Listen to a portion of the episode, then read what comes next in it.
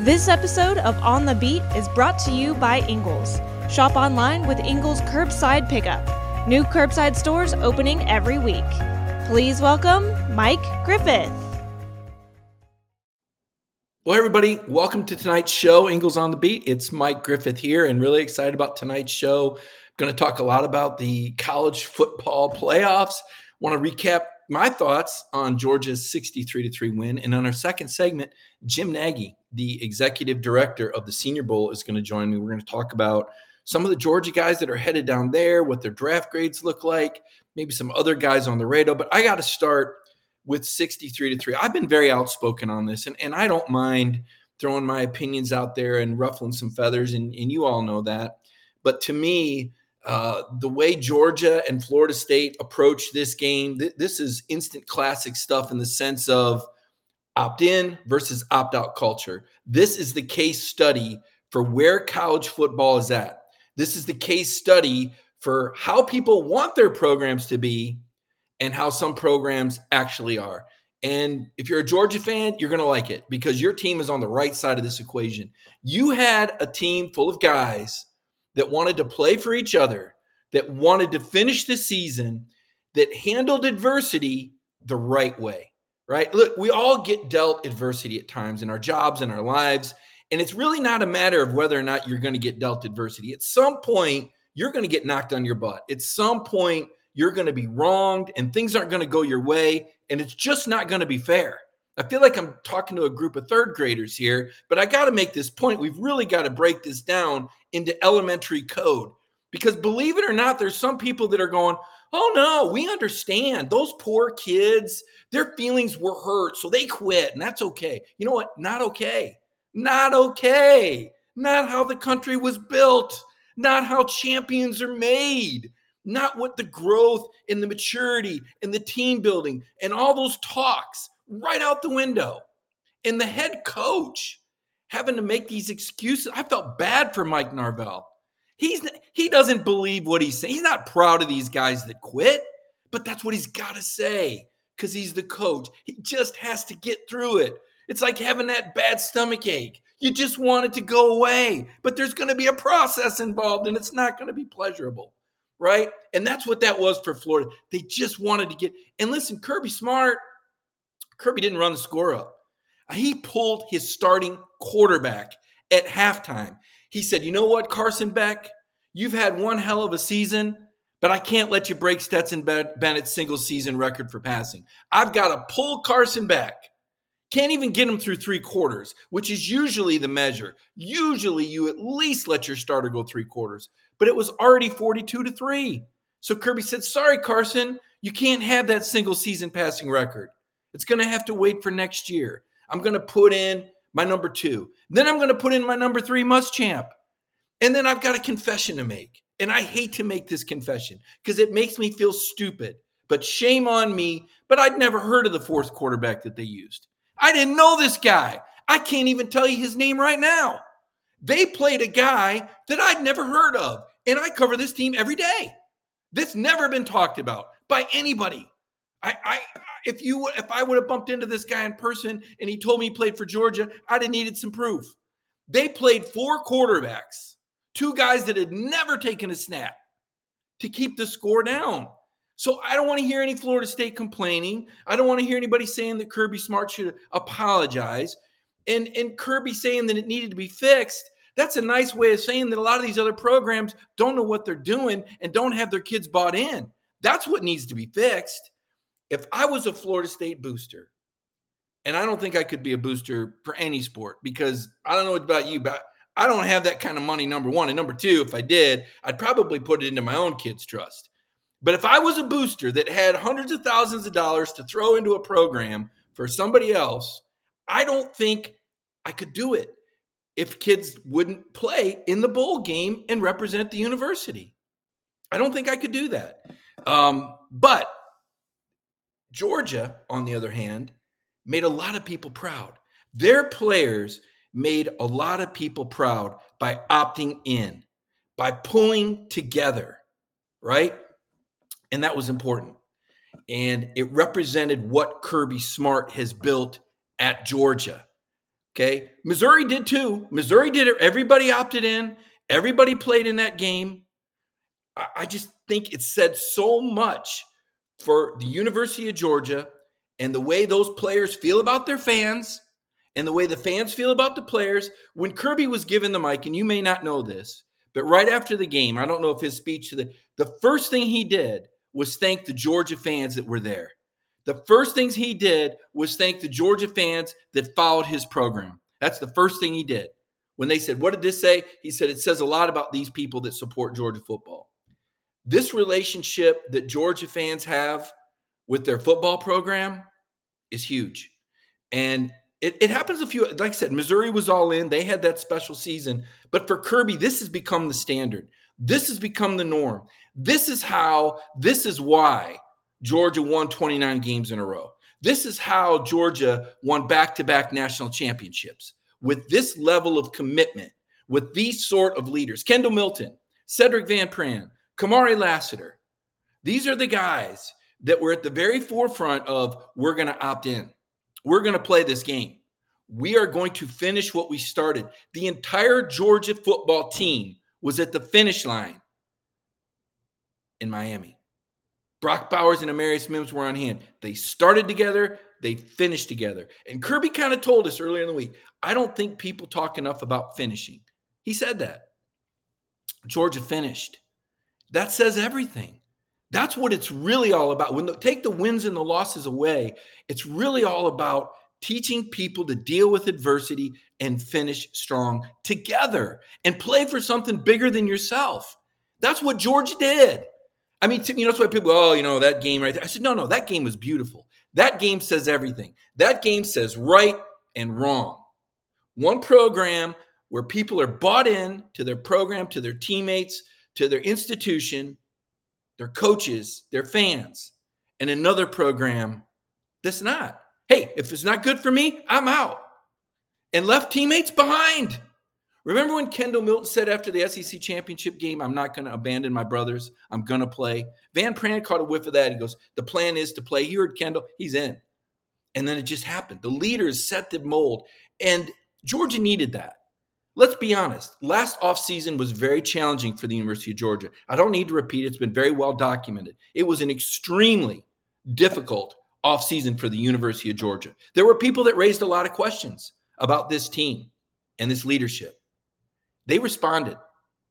They responded and they validated themselves and they showed people who and what Georgia football is. And this offseason, Georgia's going to go into it with a lot of momentum. And a lot of people, that was the most watched Orange Bowl in like seven years. A lot of people were tuned in and they got to see a classy Georgia program. They didn't see anybody running it up. They didn't see any taunting. They didn't see any inappropriate celebrating. They didn't see a coach, you know, stepping on the gas and putting 80 or 90 points on the board. And let's be honest, if Kirby wanted to score 80 or 90, they could have done it. If he wanted to make a statement, a really loud statement, he could have done it. But the statement he made was class was first class, was giving the kids an opportunity to play. Third, fourth string guys, everybody on the roster going the game. Everybody had an opportunity. And play hard because this is your chance. I don't think people realize how hard these guys work year round for these 12, 13, 14 opportunities to get on the field on Saturday. I mean, we're talking, yeah, 20 hours a week preparation as a team, but their own treatment, their own training, their own uh, meetings. Sedrick Van Pran's calling meetings off of the clock with players. Hey, get in here. We're going to get ready for this game. This is what Georgia does. And Kirby said that. He said at Georgia, it, the job's never done. He said at some maybe some places you get to this point in this time. There's one way to do it, and it's all out. And why wouldn't you want to be your best and apply yourself? This is what makes Kirby Smart special. And people say, oh, you know, you just you cover Georgia, so that's a no, no, no, no. I, I've been critical.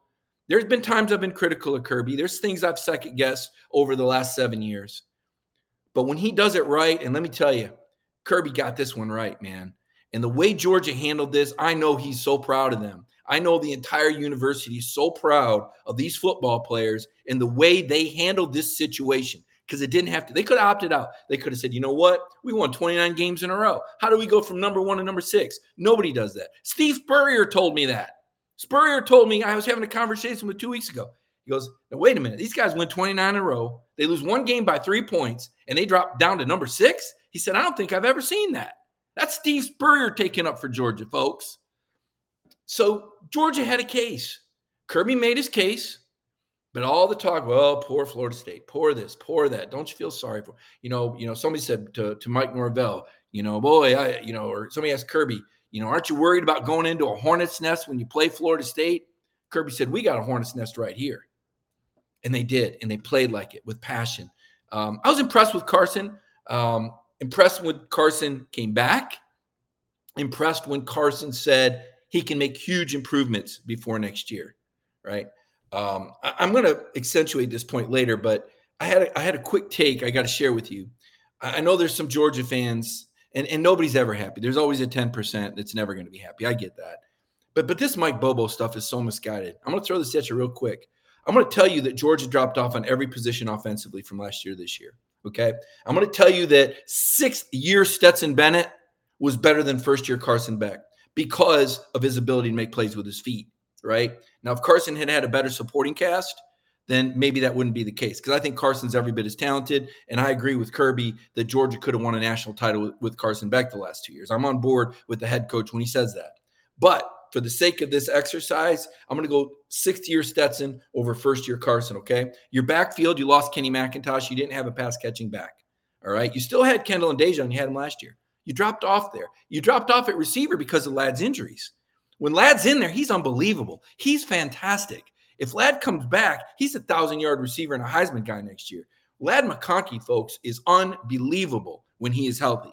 And you saw that play. I mean, that play just knocked me back like, you've got to be kidding me. This guy's ridiculous. Unfortunately, he missed a lot of playing time and he only played in nine games. So you weren't as good there. You lost to Donnie Mitchell or Adonai Mitchell, however he's pronouncing it now. You lost him. Ra Ra got hurt, didn't finish, right? Lovett wasn't the thousand yard receiver we thought he might be. You dropped off there. You dropped off at tight end because Brock missed four games.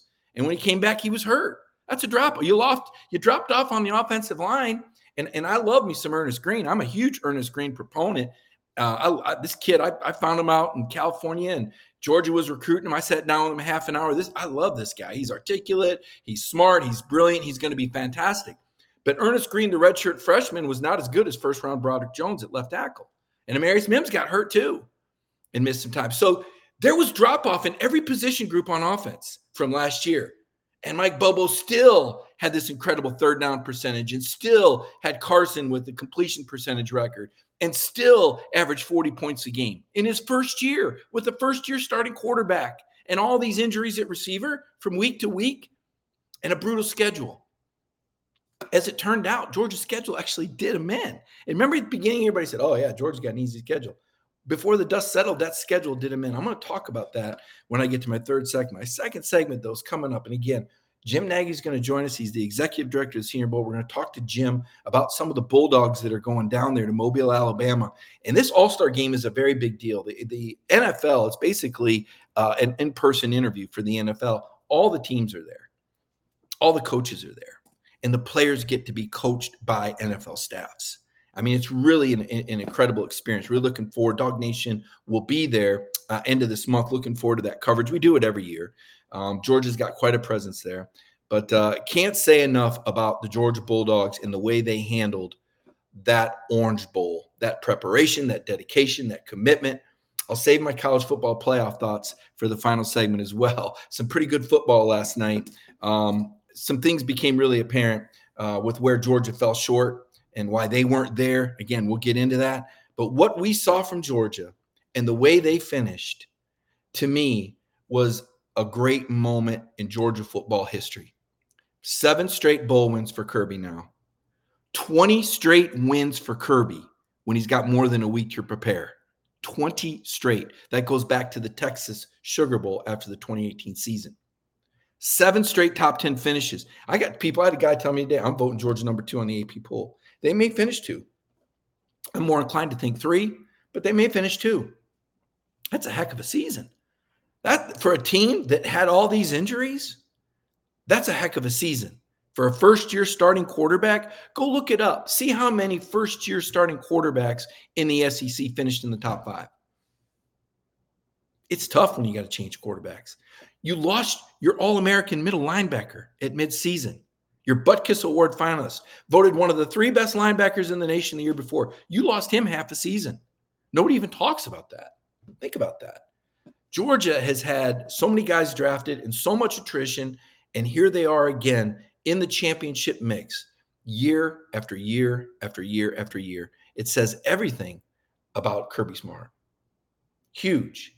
Um, some news breaks. You can check dawgnation.com on this. Julian Humphrey entering the transfer portal. I know everybody's ready for this to be over with, right? The whole portal, who's in the portal, who's not. I think Kirby's managed this well. Kirby said, "Hey, portal's not a bad thing. Portal's a good thing. Guys, guys that aren't going to get on the field after two or three years, those guys need to go. He's a little disappointed when it's younger guys that haven't, you know, given it a chance, that he hasn't had a chance to develop. Um, but I think this has worked for Georgia. You got to have some natural attrition. You know, you don't want a guy who's unhappy on your football team any more than you want somebody on your staff that's not happy with their job. It doesn't work. The best staffs have people that are motivated and growing. Same with the best teams. And that's what Georgia has. And, and if Julian Humphrey feels like he wants to measure some options somewhere else, then he didn't need to be a part of Georgia. And somebody else will be lined up for that roster spot because it is a valuable spot. It's hard. Listen, Georgia football is hard, man. It ain't for everybody. They really do push these guys harder than most places. Kirby said that. Eli Drinkwitz said that. Or no, excuse me, it wasn't Eli Drinkwitz. It was Matt Rhule, the Nebraska coach said. The NFL coaches came and said, man, you guys really get after it. You know, the only place I've seen to get after it like this is Georgia. You know, it's the Nebraska coach telling you that the NFL types are telling. Kirby's told us that, and you always hear Kirby, oh, well, yeah, sure, coach going to say. Somebody else is telling you that. The training these guys get here, this is why the Philadelphia Eagles drafted so many Georgia players. This is why. This is why. Because of the level of commitment that these guys have. Uh, checking my notes here because of the level of commitment, because of the training, because of the what now. Now you're seeing um, every time you turn on the TV. The other day, what did we see? We saw Zamir White go for 100 yards. We saw Swift jump somebody, get in the end zone. We saw James Cook with the. You're starting to see Georgia guys all over the NFL now. It's happened. Kirby helped Nick Saban build that at Alabama with all the players he recruited and coached on defense. It's happening here now. The Kirby small smart culture is here. One final thought on Mike Norvell he's he's worked very hard, and and I give him kudos for turning Florida State around. He had some heavy lifting to do. He inherited a toxic program that was going down, a toxic powerhouse, and he has worked so hard to get that program where it's at. They're in the midst of building 135 million, 150 million dollar football building. Okay, this was a gut punch for him. There wasn't much Mike Norvell could do, he will work on building a better culture. I'll tell you that. He will focus on that. And this will be something that Florida State can learn from, right? Um, just like Kirby did. Kirby had to learn from uh, the, the Texas game. You know, he brought a quarterback who said he was going in the portal. He brought him anyway. He brought a guy that was a first round pick. You know, the guy turned out to be a distraction. It worked against Georgia. Kirby said, you know what? From now on, only guys that are going to play. That's and that's and that and that's the way it was for the next three, four, five years. Hey, if you if and he said if you're not sure if you're going to play, then you probably don't need to be there, right? You know, I'll tell you one thing I am sure about. I'm sure about Ingles. I'm sure about what I'm going to get every time I go to Ingles. I'm sure that I can rely on Ingles. You guys know that. We talk about that every Monday night. This week, Tuesday night, because of the championship uh, playoffs last night. But we talk about this every week about the service that we get, about the quality that we get. I want to take this moment. I want to recognize our sponsor, Ingles, once again. And when I come back, Jim Nagy is going to join me from the Senior Bowl. We're going to talk a lot more about the Georgia Bulldogs and other players in the SEC. Did you know that Ingles sells more organics than any other store? Or that they run their own dairy? Or that they only serve USDA choice and prime meat? Did you know that they have more local craft beer than any place else? Or that they have energy smart stores? Or that they professionally slice and package imported cheese from Europe? Did you know about their giant international aisle, local farm partnerships, curbside pickup, wine department? Or that they donate 3,956 meals a day to local food banks? Well, now you do. It's all in the bag. Ingles, low prices, love the savings. Welcome back to the program. Uh, I'm going to talk about the college football playoffs, okay? And what happened last night. Michigan and Alabama, to me, was a sloppy slugfest. And I give both defenses credit for that. It's not like those offenses are just bad. Okay. We know that because Alabama looked flawless against Georgia. Well, the difference was the Michigan front seven was able to disrupt that Alabama offensive line and put pressure on Jalen Milroe. And Milroe cracked. He made bad decisions. He fumbled in the open field. He was sacked five times. Okay. Listen, this is this is the tough pill to swallow. Georgia's defensive front was not championship material this year. Period. Not one individual, not a coach, not a scheme. They weren't good enough. That's why they weren't in the playoff. Okay. They weren't good enough. And offensively, without a healthy Brock Bowers or a healthy Ladd McConkey, they couldn't compensate for their defense not being good enough. Now, we've gotten spoiled under Kirby Smart. His defenses are always good enough. If you look at run defense for Kirby, 2017, 2018, 2019, 2020, these guys are in the top two or three in the country in run, not this year. All right. They weren't good enough. And Kirby told you that. He challenged his guys in the spring. And I know you all remember this because I talked about it. He said, We don't have the train wreckers and havoc makers that we have had before. They didn't. There was no Jalen Carter. There was no Jordan Davis. There's no Devonte Wyatt. There's no first round pick on this defensive line coming out this year. They don't have it. Those guys didn't get there. Now, that's not to say they won't next year. That's not to say that Nazir Stackhouse couldn't have a bang up off season and work himself into the first round like Devonte Wyatt did. That's not to say Warren Brinson couldn't. That's not to say that uh, you know Big Baby won't develop into that. Jordan Hall or Christen Miller. That's not to say that it can't happen, but this year it didn't. And they weren't as good. Okay. Nolan Smith was special. Chaz Chambliss did his job, but Nolan Smith was special, right? Mykel Williams will tell you, he didn't have the year he wanted to have. They didn't have championship depth at linebacker. All right. When Jamon Dumas Johnson went out, CJ Allen, awesome. This, this guy's probably a freshman All American. I think Raylen Wilson was in, though and it's first and 20 at the Georgia 28, and the freshman linebacker blows a coverage, and it's touchdown Alabama. You know what first and 20 means against the Georgia defense? 99 times out of 100? Bad things. First and 20 means very bad things against Georgia defense. But for Alabama, it meant a 28 yard touchdown pass on a broken assignment. Freshman backup. Freshman backup. Frustrating. Didn't have championship depth there right? Secondary was solid, strong. Didn't have the Chris Smith playmaker. I really thought Javon Bullard should come back. I really thought that Javon Bullard, as talented as he is, the game changer that he is, this guy's an All American in my eyes. This guy could have been a Thorpe finalist. He's one of the premier safeties in the country, but he didn't have a great year. So he's going to be a second day pick. He's going to go second or third round. He comes back, he could be a first rounder. We saw Lewis Cine do that, right? Same thing with Ladd. Ladd is, I can't say enough. I mean, I literally can't say enough how exciting of a player Ladd McConkey is. You know, you might tell me, hey, slow down here. Uh-uh. I'm telling you, Marshall Faulk. I'm telling you, Reggie Bush. I'm telling you, Christian McCaffrey. When Ladd gets in the open field and he's healthy, this cat is unbelievable. Unbelievable. Quick, fast but he had a tough year.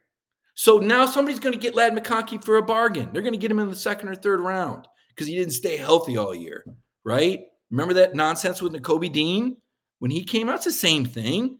It's not fair. It's not supposed to be fair.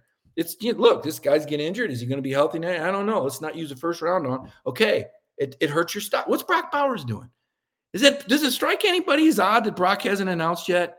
Is there any sliver of I just wonder I don't want to get anybody's hopes up, but is there a sliver of a chance that Brock Bowers is? Because here's the thing now that there's NIL and now that there's payments, there's you you can come back. It can make sense. Look, you can buy it. Well, what if they get it? They got an insurance policy. Okay, huge insurance policies. You buy insurance, you say, you know what? I could go pro and I could sign for this third round money or this second round money and this, you know, whatever uh, you know, two two and a half or three million dollar signing bonus, of which I'll only get half of because of taxes, and then I'll have this contract worth I don't know what seventy hundred thousand dollars a year, or I can stay another year and get paid by my school a ton of money with an insurance policy, and then next year have a signing bonus that's three or four times as much, and a base salary that's two or three times as much, right? Um, I did not jinx this. I promise. I see that Brock Brock Bowers actually declared for the NFL, just as I was saying that. He must be watching. Uh, sorry, Brock. Um, I think Georgia fans were hoping, um, but uh, but there's other players that are sticking around that could have gone pro. Tate Ratledge is a great example. Here's a guy that could have gone in the second or third round. Tate Ratledge comes back. He's going to be in the Outland Trophy conversation next year. He's going to be a preseason All American next year, and he's probably going to get some NIL money. So the point is the way that college football has changed, and for for the most part, most of it, I think a, a lot of us traditionalists and like myself, you know, we didn't want to see college football change. But I, have learned from Kirby. I've learned from covering Kirby Smart. I've learned. I, I, learned from all the coaches that I've covered: Tom Izzo, Philip Fulmer, uh, you know, Bruce Pearl, Gene Stallings you, you got to learn. I, have learned from working with Spurrier. You've got to learn if you listen. And the thing that I learned from Kirby Smart is I don't waste time complaining about the rules.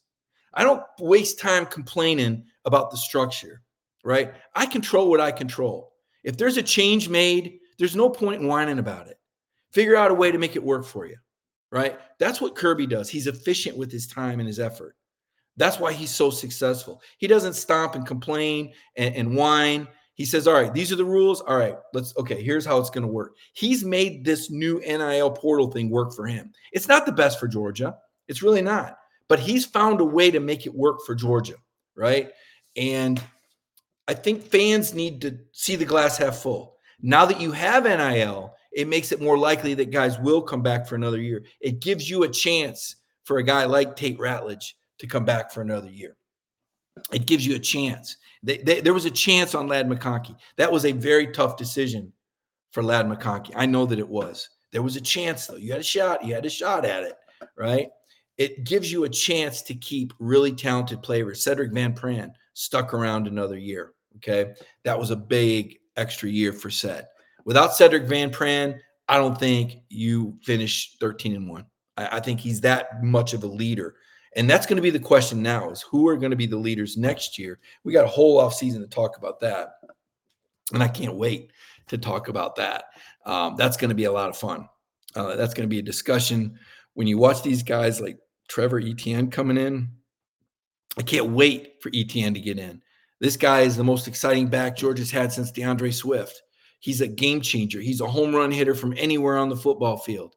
Um, thought it was huge, huge. Uh, other guys coming back, Stackhouse, Brinson, huge. Can they be the next Jordan Davis and Devonte Wyatt? Uh, mentioned Ratledge. Don't know what Truss is doing yet. Okay. Truss is a guy.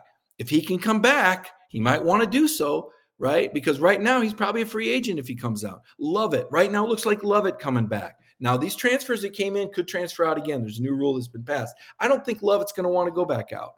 I just don't. I think Lovett realizes he's going to, you know, now that he's been in the system a year and he understands how things work at Georgia, I think he's going to be a lot more effective. I think he's going to take the challenge. He's going to try for those thousand yards. He'd be the leading returning receiver, like the Colbie Young guy from Miami, big red zone target.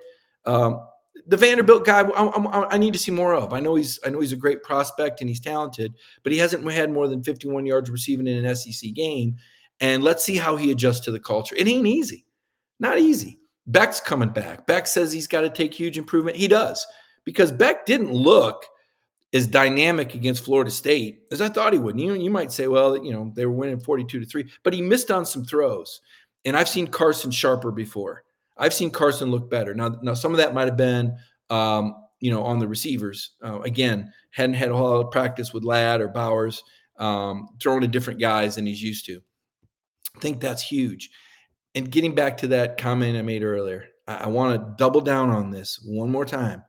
Um, any take that Mike Bobo was a drop off from Todd Monken is just categorically wrong.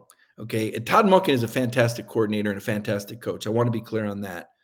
But you have to take into account that Bobo was working with a first year starting quarterback. He was missing his top receivers half the year. McConkey missed the first four games. Bowers missed a few games and wasn't healthy. They didn't have a first round left tackle. They had a redshirt freshman left tackle. There was more pressure this year.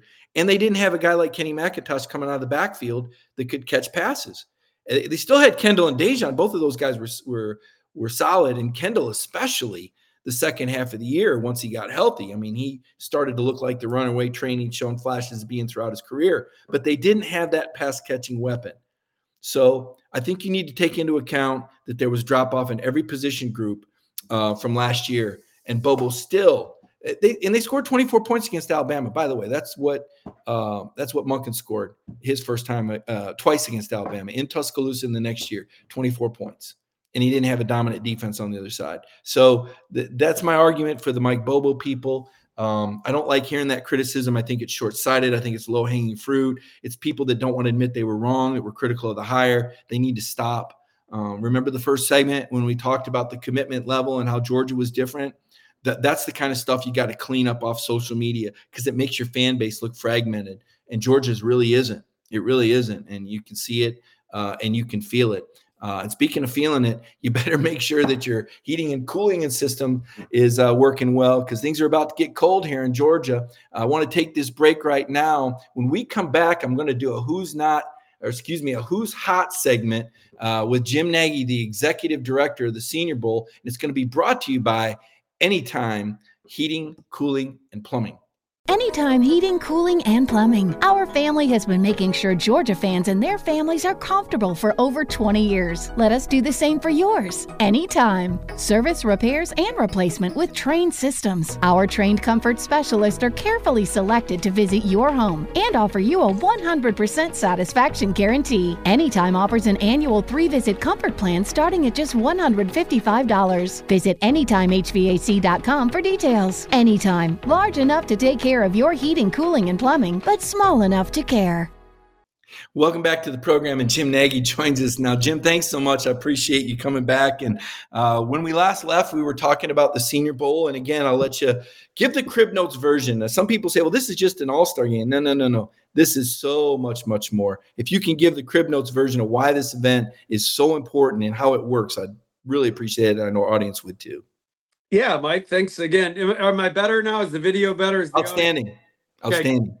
Okay. Um, yeah. First off, I mean, the Georgia fan base is lucky to have you. Just listening to you, like comment on your team and following you, like man, you're a.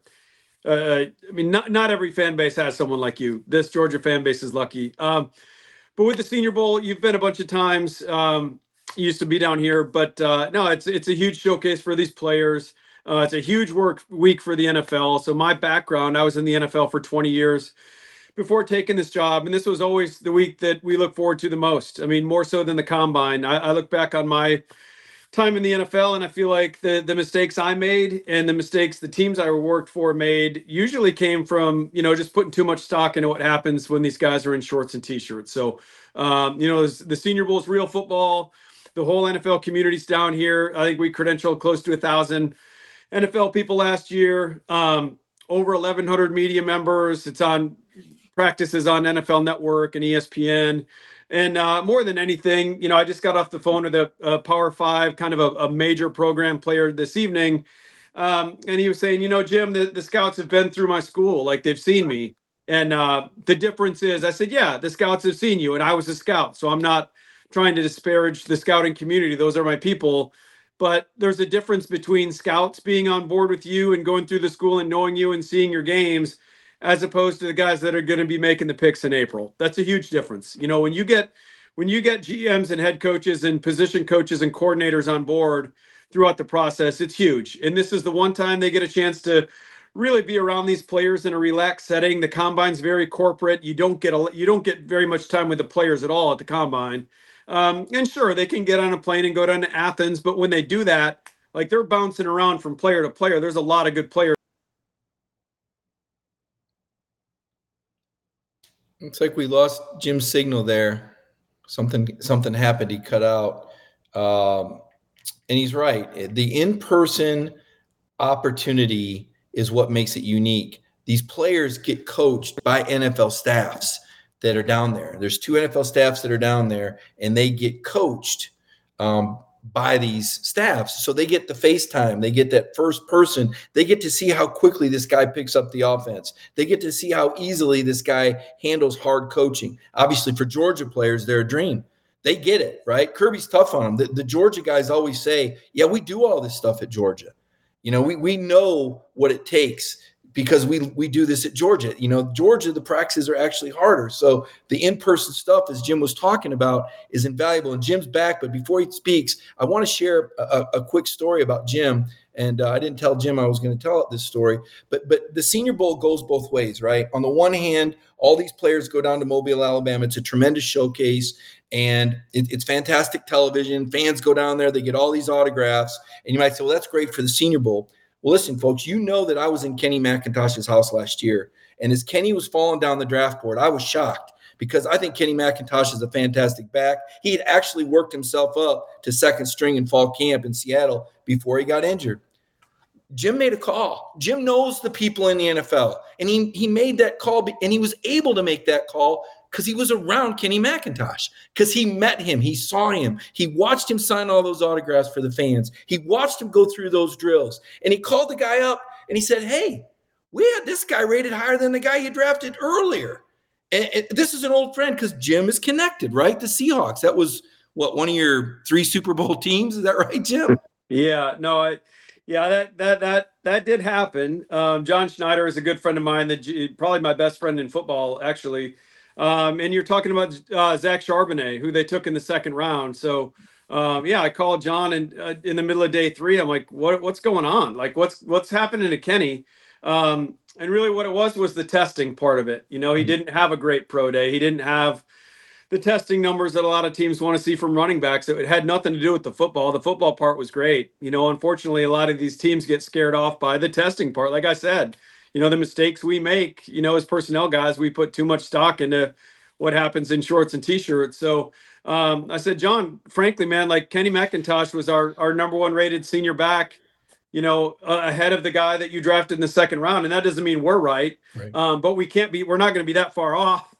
So um and you know luckily seattle and again i'm not saying this i'm not saying this is why they drafted him by any means. They liked him or they wouldn't have drafted him but uh but no, you're right, Mike. I mean, that's that's something I do try to bring to our players. I mean, just my 20 years in the league and those relationships.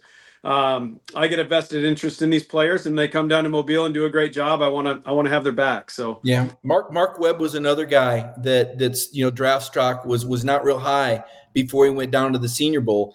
And then you put him out there playing football in drill work, safety and corner, and NFL teams go, oh, this this guy can really do some things because now he's not just coming in certain packages. They're getting to move these guys around and isolate them against other elite guys that are rated highly.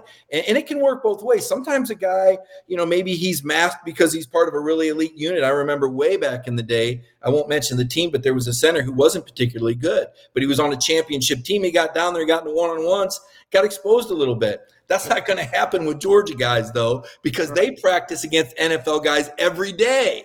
They're practicing against guys in Athens that are better than 90% of the people they're going to go up against in the Senior Bowl. And that's why I'm so confused whenever guys turn down opportunities to go there because the look, you've already practiced against the best.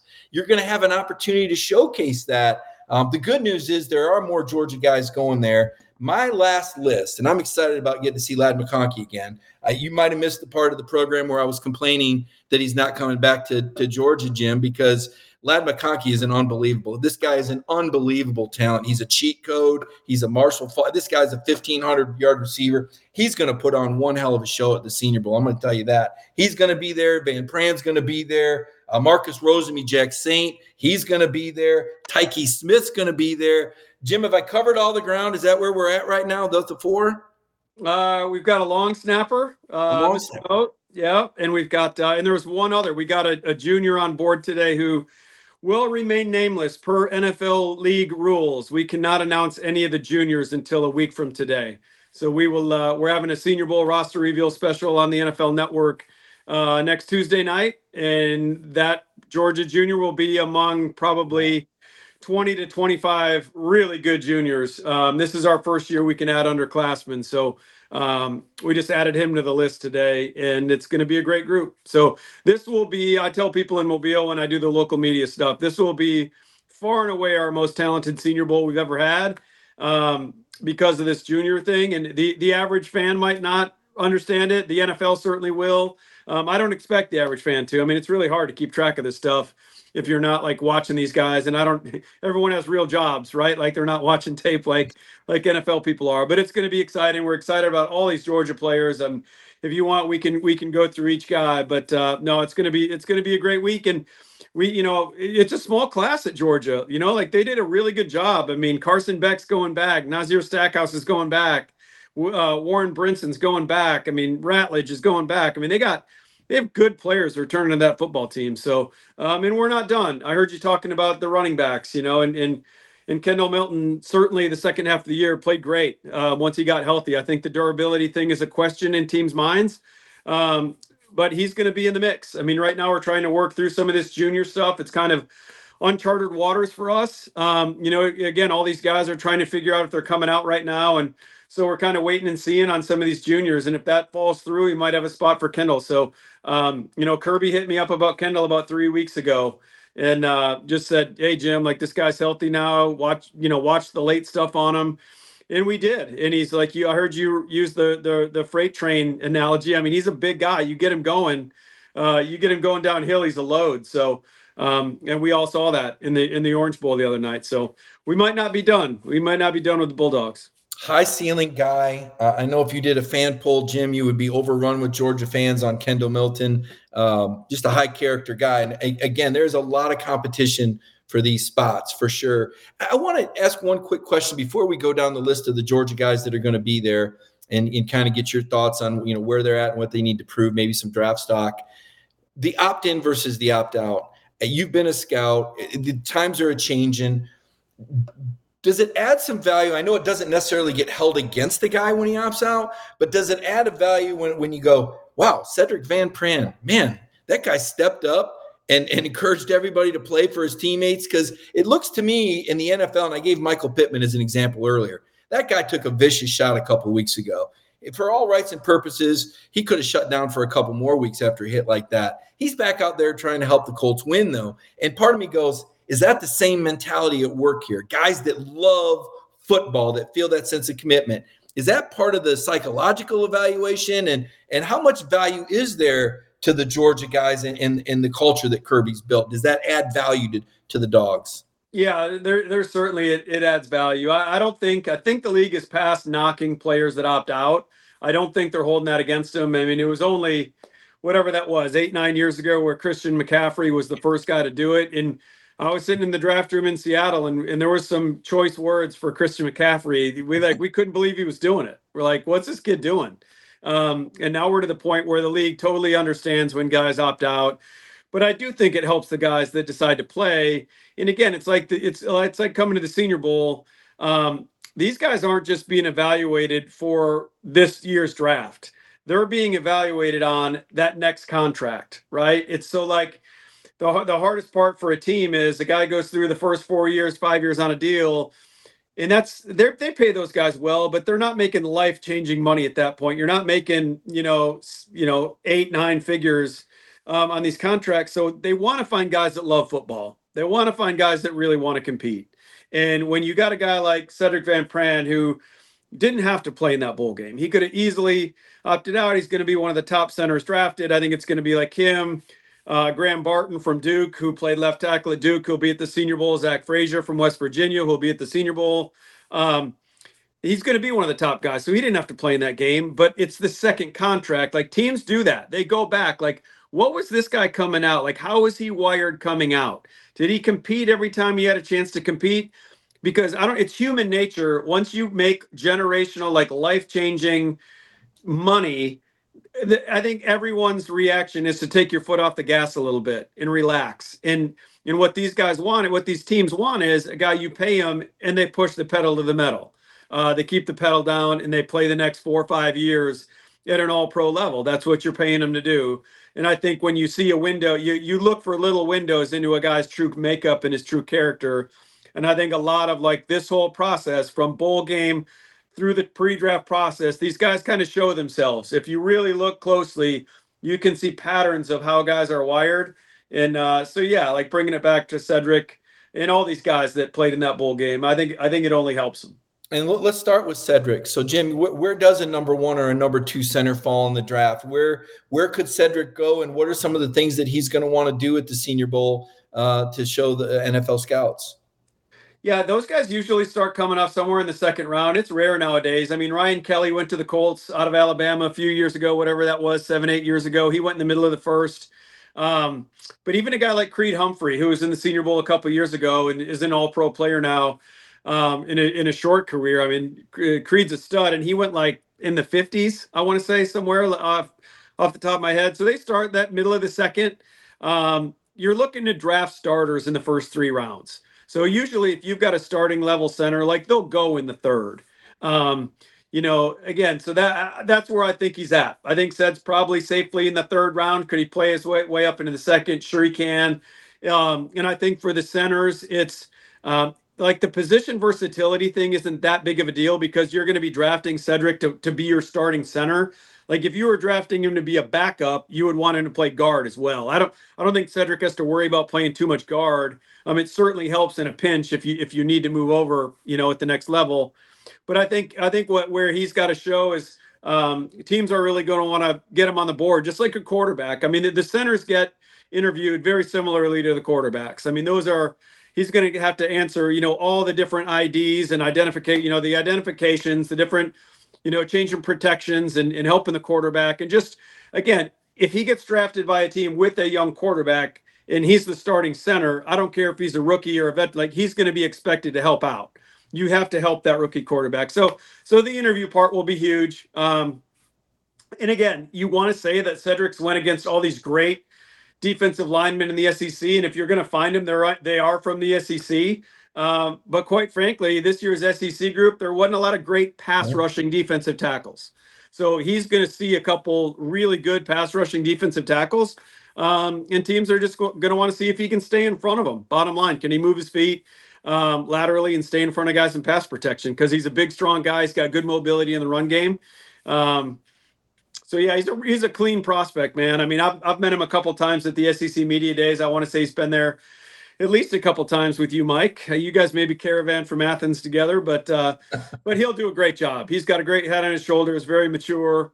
Um, I, I think he's going to crush this process. Yeah, I do. I do too. Ced's uh, Ced's 21, 22, going on 30. Man, this this guy's a pro already. Uh, I'm going to go to Marcus Rosemy-Jacksaint. You know, maybe maybe one of the more underappreciated players. You know, we we all think about receivers and and catches, and, and MRJ can certainly do that. But um, talk to his strengths and, and some of the opportunities that he's going to have down there in Mobile as well. He is a really cool football player, Mike. Um, and and I give your fan base a lot of credit. They recognize that. Um, when we announced Rosemy, uh, Jack saying a few days ago, um, it was amazing in the comments. To the your fan base understood the blocking they understood the dependability with the hands. They understood the special teams part of it. Again, where he's projected to go, like he's a he's a day three guy for sure. If you asked anyone outside the Georgia fan base who Marcus is, they wouldn't know who he is. Um, but I think your fan base has an appreciation, um, and I think I think you know the NFL has an appreciation. So you know we don't make these selections unless I vet these guys out, especially you know, Marcus has taken a spot. I had to reserve about six or seven spots for junior receivers. Um, and right now they're not coming out. I mean, there's uh, like the two guys from LSU, I think declared today, Brian Thomas Jr., Malik Nabers, but there's some there's some junior receivers that have chosen to stay in. So that's why we pulled the trigger on Marcus. Um, but I vetted him out to guys in the league. Like, what do you think if we add? And I I sent like three names to him. You know, this guy, this guy, or that guy. Um, and Marcus is a guy's like he's like Jim, the kid's a stud. Like we'd love to have him down there. Like kind of don't want to don't want you to invite him because we we want him to keep flying under radars. You bring him to Mobile, right. going to expose him a little bit. Um, but he's everything you're looking for in a day three receiver. He's he's tough, dependable. His hands are incredible. When you throw it to him, he makes the play. I mean, that's the thing in the NFL. You're not going to get a lot of opportunities as a you know third, fourth, fifth receiver. So when they do it, throw throw it to you, you better catch it. Um, and he's got phenomenal catch skills. And then he he blocks his tail off. He's played on special teams. He's a high character guy. Um, his dad actually texted me the other night and thanked me for inviting his son, which I don't ever expect it, but families rarely do that. I do not expect it at all, but it was really it, it's really cool to hear that every once in a while. So uh, so no, man, he's he's uh, he's a fun player. He and Jordan Whittington from Texas are the two receivers in this class that are more like day three type of players that we invited. Um, like middle round guys, but both are like off the charts intangible guys yep. that every NFL team would want. Yep, yep, and and certainly he is a guy that loves football as well, and excited about Marcus Rose, me Jack Saint being there, excited about Cedric Van Pran being there, excited about Tyke Smith being there. Uh, another guy who's going to have to prove himself in other capacities. He was kind of the star player for the Bulldogs this year. If you looked at how Tyke handled himself, I thought he handled himself really well. Uh, made some plays, uh, you know, and this was a guy that transferred a few years ago from West Virginia, and really the first year, you know, had the injury with the foot. Um, really didn't make the sort of impact that I think Georgia thought he was going to make. And but this year he was a big time player. He was a playmaker for the dogs. And, and and I said it earlier. I said that I thought that every offensive position went down a level. I thought the defensive positions went down on the D line, linebacker. I thought the secondary was the only place where I would say it held its own. And that's a compliment because Kelee Ringo was quite a playmaker, and so was Chris Smith. Uh, but Tyke Smith was the reason why we could say that the secondary didn't drop off. I mean, when you're that special, when you're that good, when you're winning 29 games in a row, which is what Georgia did, which is just unbelievable. Everybody's good. So for Tyke to come in and make an impact this year to the point where he gets a Senior Bowl invite, Jim, um, you know, I, am not going to say I was surprised he got the invite. I was pleased he got the invite because it was only really one full year. But what does Tyke bring, and what are people going to want to see from him down there in Mobile? Yeah, sorry for the technical difficulties, Mike. No, no problem. I get a phone call, it's dropping me off this off this uh, podcast. So uh, apologies for that. But uh, no, Tyke's kind of in a similar vein that we just talked about. Marcus, he's he's an underappreciated guy, probably in the the whole draft space. Uh, you know, in, in terms of the media, he's a he's just a really good football player. He's done a great job at that star position for Georgia, which is really a critical place in Kirby's defense. I think Georgia fans know that by now. You have to have a guy in there that is really smart, who can communicate, who's tough and can tackle. Um, I mean, there's a huge run support role to that position that I don't think a lot of fans they think DB, they think you're just out there covering people. But when you're in that role in the slot, like you got to be able to, you're you're a big fitter and run support. Um, so he's really tough, and it's not just the toughness; he's a good tackler. Um, he gets people on the ground. We're going to play him at some safety during the week. I think that's going to really help him. Um, he's he's similar to Jalen Pitre, who we had in the game a few years ago from Baylor, who's a stud right now for the Houston Texans. Uh, see him as a similar player, and and you know Pitre played a similar position in Baylor's offense and uh, came down to the Senior Bowl and, and blew it out in coverage, and we're playing him deep. Um, so I think you know Tyke's going to do a lot of that, and when he's in position to make plays on the ball, he makes plays on the ball. So um, so he's just a really cool football player. Again, I think he's more of a day three guy. Yeah. Um, but he's I think he's going to be a guy that will end up being a really good pro. And it wouldn't surprise me at all if he starts for a team because he's just I, I think he's going to have some safety flexibility, some nickel flexibility. Everybody's looking for that nickel free safety guy. Um, and I think Tyke can do that. Like I, I don't know what the combine's going to be like for him. I don't know how fast he's going to run. I don't know any of that. I know there's some questions to the speed and everything like that. Um, but he's one of those guys. The more you watch him on tape, the more you like him. He his game certainly grows on you. It did me. You know, it does. Now, now, a day two guy that I think has day one talent, Ladd McConkey. Like I said, I think this guy's going to absolutely be the star. Um, you know, you had that running back from Tulane last year that really lit it up.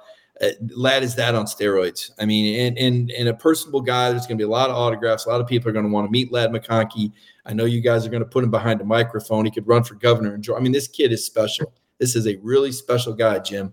Um, first of all, I guess I just ask you about your thoughts on Ladd's ceiling. I mean, I, he's had some injuries, but if Ladd runs that high four three, and I don't know that he does, he may be quicker than he is fast. I don't think I've ever seen him get caught from behind. That said, when he's healthy, um, I'll, I'll, let you. You're the pro scout. Uh, who's your comp for him, and what are your thoughts on Ladd McConkey? Yeah, Ladd's an easy guy to like. He was our second graded uh, senior wideout over the summer behind Rome Odunze for Washington. Wow. Uh, what we think of him. So, uh, really good player. I think he is fast, Mike. I would not be surprised if he touches in the four threes. I think you saw it the other night on that double pass where he returned that in. I mean, you you don't do that being a quicker than fast guy. That kid's got wheels. Um, so he can, you know, he can get deep. I think the biggest thing on junior tape like the one knock, Mike, was, and you, Georgia fans remember, he got loose on a bunch of deep balls a year ago, and Stetson hit him, and he dropped, and he had some drops. Um, he had some critical down the field drops, and uh, you know, this year when he was out there and healthy, he's he's a had a really good year. But the injury thing, you know, kept him out some. I was at the Auburn game where he came back, so it's kind of cool to see him out there for the first time. But he's quick and fast. Again, like you hate to do the white guy on white guy like lazy comparison thing, but there is some Cooper Kupp to him. You know, I think he's faster than Cooper Kupp. Um, but in terms of a route runner getting in and out of breaks and uh, you know just stemming guys and setting guys up and having a feel for for working open space, like he can do that. Um, and he can run after the catch, and those are all things Cooper has been ridiculous at. I mean, I mean, think of two years ago, Cooper Kupp won the triple crown, uh, you know, in receiving yards, receptions, and touchdown catches. That's that. I mean, Jerry Rice, maybe the last guy that did that. I don't know, but um, so when I when I make a Cooper Kupp comparison, like I'm not doing that lightly, and I'm not I'm not doing it because it's one white guy and another white guy. Um, they do have a similar skill set, so yeah, the durability thing will come into question. Teams will want to, you know, they'll dive into that. But again, I'm just strict tape evaluation. Um, he's a he's a got a chance to be a number one receiver for any team. Wow, could be a first round pick. You didn't say that. I said that. We'll see. He, the Senior Bowl is going to be a prime time opportunity. Jim, before I let you go, there were a couple games last night. Uh, I'd love to get your take. Um, guys that stood out, a couple senior quarterbacks. I, I, I forgive me for not knowing the Senior Bowl roster by heart, but man, Michael Penix is the guy I keep looking at. Man, um, what do you think about Penix? I guess JJ McCarthy is a guy uh, that, that, that could project in the NFL who are the Senior Bowl quarterbacks at the moment that have been announced, and what do you think of those two guys? Yeah, at the moment we've got uh, we've got Spencer Rattler, um, keeping in, in the Rattler from South Carolina, Joe Milton from from Tennessee. We've got Michael Pratt um, from Tulane. We've got a big announcement tomorrow. Um, I'll just say this: those three guys that were in New York for the Heisman, we have commitments from two of those three guys. Um, oh. You don't want to they don't want us to announce that just yet, so we're going to wait on that. Um, and JJ McCarthy will certainly be a guy that's uh, in the mix for us if he comes out because we can get the juniors now. So he would be a big one for us. And again, I think the Senior Bowl makes sense for all those guys because right now they're really jockeying for the third spot between behind Caleb Williams and Drake Maye. So you know, if if you're like I said, we get back to the competitive part. If you're really a competitor and you want to show these teams what you're built of, like if you're if you're really fighting for the third spot why would you not come down and take advantage of a week around these decision makers? And again, who knows? Maybe you surpass one of those two other guys. Yeah. You know, in, in to Michael Penix, he was ridiculous last night. Uh, made a massive jump from last year. He was Senior Bowl eligible last year. We did not invite him. And again, that's not just our evaluation. I mean, that's we we include the NFL in that too. So we're talking about a guy that was probably a sixth round pick a year ago who has moved himself up quite a bit. So there are like Ladd McConkey, there's some injury durability stuff that needs to be worked through. Um, I think people are knocking him for his age. I don't think the league cares too much about the age thing. We saw Hendon Hooker go in the third round with a torn ACL last year, and he was 25 years old. So I don't think the league cares about the age thing. It's more the durability part. Um, but man, he's had a phenomenal year, and last night was was incredible. It, it, was, and he is such a character guy. I got to tell you, he is such a high character guy, and I keep going back to that because I really feel like it it translates. And um, take it another step for me, because uh, I know you're you've got a bunch of football fans on, and yeah, you saw it from a scouts angle, but you're a football guy, just purebred football guy, Jim. What, what was your breakdown of those games of what we saw happen last night, Michigan, Alabama, and Washington, Texas? Well, the Michigan Bama one was hard for me because I'm a Michigan grad. My wife's a Bama grad, so we were. but that was a that's just a great football game. You know, that's all I wanted. I, Michigan stumbled the last couple years. I just wanted it to be a good game. I didn't want, you know, Georgia blew them out a couple years ago. They they lose to TCU last year, so I was just hoping it was a good competitive game. And then once we got to halftime and we were still in it, I was like, all right, let's go win this thing. But uh, I thought Michigan dominated the first half. Uh, you know, it was too bad they weren't up more. Then I felt like Alabama came out of the locker room and really took control of it. Um, and then Michigan made the plays down the stretch when they needed to make them. That the hard part was the special teams. I mean, God, it would have all been it would have been all about the the miscues in the kicking game. So if they can clean that up, I think they're, you know, this should be a really good game. And then the Washington Texas game, I, I thought Texas might have had a little advantage in the trenches. Just that D line at Texas is is as close to an SEC defensive line, and then frankly more talented than any SEC defensive line this year. They got they got two guys, Sweat and Murphy, on the inside that are both coming to the Senior Bowl. That'll be top 50 draft picks, um, could be first rounders. And they've got Alfred Collins, who's going to stay another year. If he came out this year, he'd be a second rounder. Um, they're loaded. So I thought that might be a little advantage for for Texas, but you know, credit Washington and all those playmakers. Michigan's going to have a hard time scoring with that Washington team, but Michigan, man, that team seems like they're on a mission, Mike. I'll say that. Like those team, those those kids are they they have bonded together over all this Jim Harbaugh stuff over the year. Just talking to everyone I I know in Ann Arbor, like that this is as close a team as you will find, and that's scary. You know, you get you get a team that's this in it with it for each other. Um, they just kind of seem like they're they're uh, I don't know, man. There's a level of investment there that you don't hear a lot, so it, it should be a great game. I'm looking forward to it. I'd be remiss if I didn't ask you this, Jim. You're on a Georgia program, and people are going to want to know what you think about Brock Bowers, and they're also going to know what you think about what Georgia might have, could have, would have. And, and we don't often play the what if game, but you had an opportunity to see Georgia at full strength with Ladd and Brock when they were in the game and when Carson had some weapons. I mean, was Georgia a team that had the juice to win a national title with a little bit of luck staying healthy? And what do you expect to see from Brock Bowers in the NFL? Yeah, for sure they did, Mike. No, that's that doesn't take a NFL scout. Their fan, your fan base knows. I mean that that that that they could have beaten anybody on any given day. There's no question about it. Um, you know, unfortunately, they didn't play their best game against Alabama, and Alabama rose up and, and played their best game. Um, so again, it's it's unfortunate how it all worked out. A good thing after next year, we'll we'll we'll get into the expanded playoff and it won't be an issue. But um, no, they're they're a great team. Brock Bowers, it'll be really exciting um, what he can be as a pro. I think that. Uh, you know, again, you can label Brock whatever you want. I've heard some bad narratives out there in the draft media so far that, you know, they comparisons to like Kyle Pitts and that he's like an F tight end. That's you guys have seen this kid block. Like he'll put his face on you. He's tough. Like he's not like some of these guys are glorified receivers coming out of college. Like I don't think that's Brock Bowers. I think he's I think he's an all-around football player. He's a weapon. You guys have done a great job using him in like the, you know, the jet sweep game and some of that stuff. He's got that running back background in high school.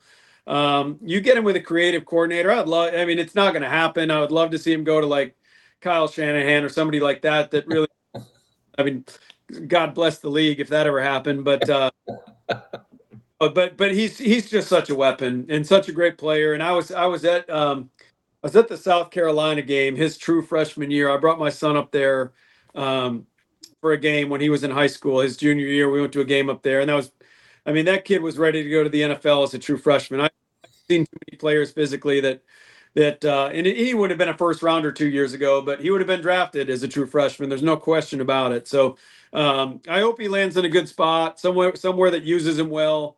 Um, you know, he's just he's a no brainer. You know, like I know everyone up there loves him and he's a high character guy. I haven't dug in too deep, but um, whoever picks him is going to get a special player. He's a special guy. Yeah, looking forward to Brock Bar. Looking forward to all these Georgia guys, and for a lot of them, um, you know, the journey goes to the Senior Bowl. Some some magic's happened there. Devonte Wyatt turned himself into a first rounder at the Senior Bowl a couple of years ago with an outstanding camp. We mentioned Mark Webb and you know Kenny McIntosh. If he doesn't go to the Senior Bowl, probably not getting drafted. It just it's helped so many guys, and I know you know fans. It's it's a hard connect, but Georgia as they've gotten better and better, and they've started to permeate the NFL, and they really look closely at this process. Yeah, we get the combine, but now what is this Senior Bowl thing? And we're going to try to bring you a lot of coverage and video video that. Jim does a great job with the access down there, and and I know that those Georgia players we mentioned that are going to be there, uh, they all like to do interviews. They're all comfortable in front of the camera.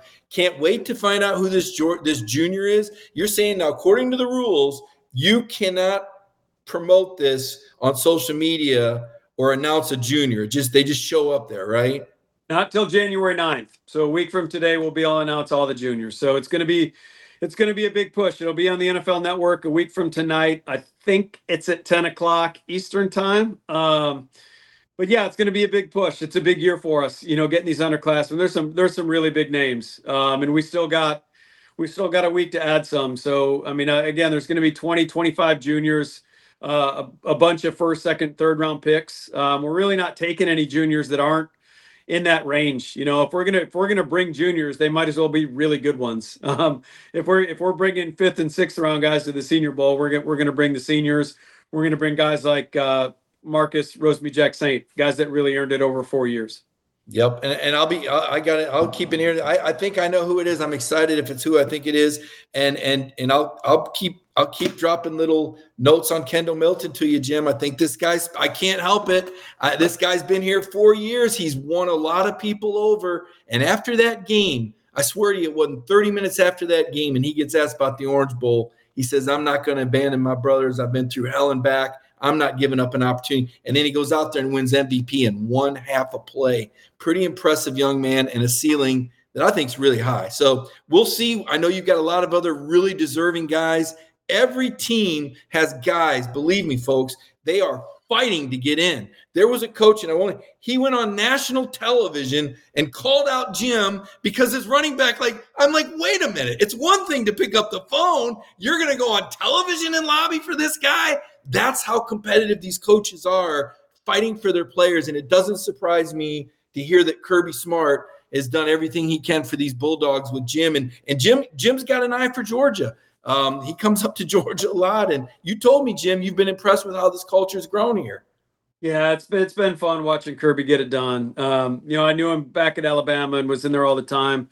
So to see it take shape, um, and it, it, didn't happen overnight. You know that you were on the program. It didn't happen overnight. There were some people bucking it, but uh, no, they're bought in. It's so competitive. The NFL knows what they're getting from those guys. Um, yeah, got called out on on uh, ESPN the other night by, but but again, it was it was Coach Drinkwitz, and I'll we he didn't do that. He's been we've been going back and forth about Cody Schrader for a long time, and and again, Cody Schrader. Think about that I mean, you bring up Kendall, and I'm not trying to stay on too long, but right. you know, you like Kendall Milton for sure. But we've got eight running back spots. There's 132 FBS schools, you know, and then there's uh, you know countless other like Cody Schrader led the SEC in rushing. He had 1,600 yards.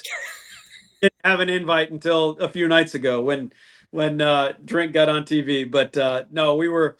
So it is. It's very competitive. If if the guys don't get an invite, um, it's not because we don't like him. I mean, Kendall Milton, I think he's a draft pick. If I were GM, I'd draft him. I think he's going to have a good NFL career. But when you're trying to pick eight running backs over the entirety of college football, um, it's hard. It's hard. That's it's tough especially with juniors, especially with juniors. Jim, thanks so much for your time. I really appreciate it, man. I look forward to working uh, closely with you the rest of this month. I'll be down there at the Senior Bowl. Kaylee Manzel, I think, uh, will be down there with me as well. We'll be doing stories. We'll be doing interviews. People can follow you. What's your Twitter handle, Jim?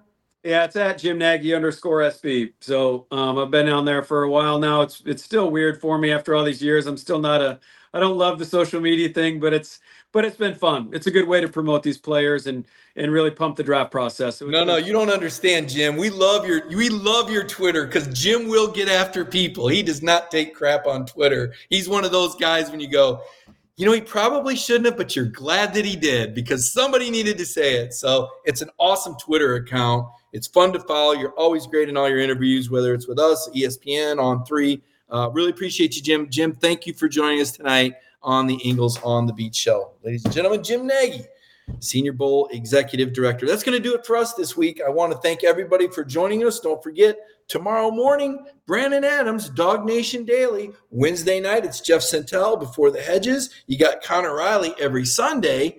And Kaylee Manzel. uh, you know, we'll see her pop up at the Senior Bowl, and we see her on the, uh, we've seen her uh, on the Jittery Joe's kickoff shows this week, this year on Saturdays. Um, and I, just all sorts of great stuff from DawgNation. I'm, I'm falling all over myself because there's so much stuff that we've got going on, and I'm trying to cover all the bases. But if you go to dawgnation.com and you go to our Facebook page and our YouTube page, you're going to see content all week long as we continue to cover everything Georgia related and college football related. I want to thank everybody for joining us. Thanks for the production tonight, uh, Kaylee, and I will see you next week.